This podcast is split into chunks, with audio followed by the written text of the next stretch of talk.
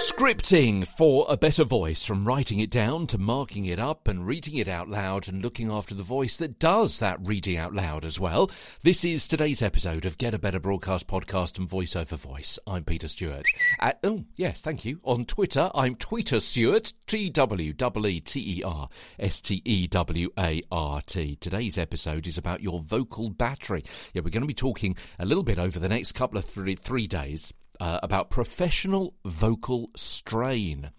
It is, of course, better to defend, not mend. Prevention is easier than a remedy in many cases. So look after your folds and everything else that helps your body create a great sound. As I say, at the moment, we're talking about vocal care.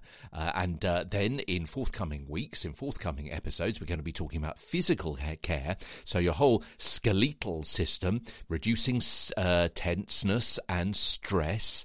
And also how to breathe properly. We're going to be taking another look at that. And then we're going to be moving on to mental care as well. So things like mic fright, yeah, nerves, how to build up confidence because all of these three areas your vocal health, your physical health, and your mental health, if we can put it like that they all work together to help you get a better broadcast podcast and voice over voice. So, today, professional vocal strain. Be aware of how much you're using your voice during the day and how much rest you're giving it it's probably too late by the time that your voice starts to hurt. So keep an eye on, as I mentioned, you know, the name of today's episode, your kind of vocal battery. Yeah, think of your voice use as a battery. You start the day with it fully charged, totally rested set up, ready for the day ahead, uh, and after a few warm up exercises, then you can get on with using your voice professionally. We'll talk about some vocal exercises, got a whole load of those for you over the next several weeks. But of course, during the course of the day, with the amount of use, and the kind of use as well, the battery, your vocal battery, starts to drain. So, what will discharge the battery most? The amount you use it, how long you speak for, the type of speaking that you do. I mean, close mic work will have less strain than excitable live sports commentary outside in the winter, yeah?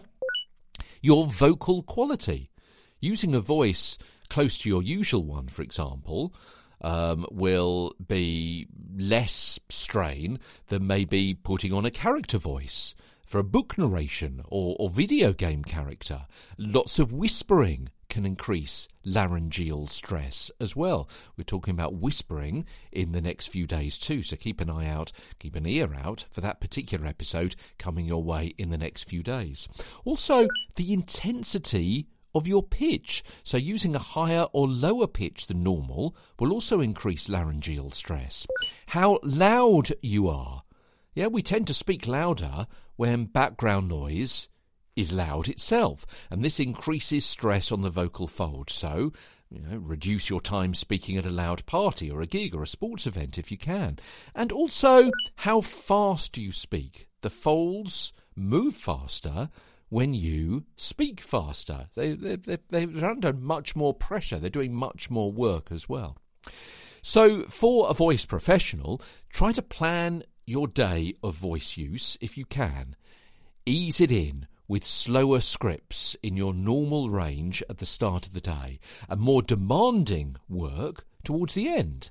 That way, and your voice will be prepped for that strenuous work. The reverse way, and it could be tired and scratchy for those straight reads.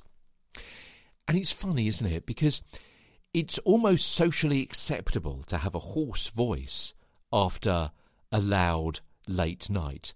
But if you woke up the next day and your vision was blurry, we might take that a bit more seriously.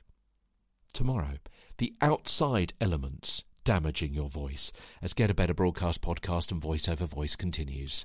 From London, I'm Peter Stewart.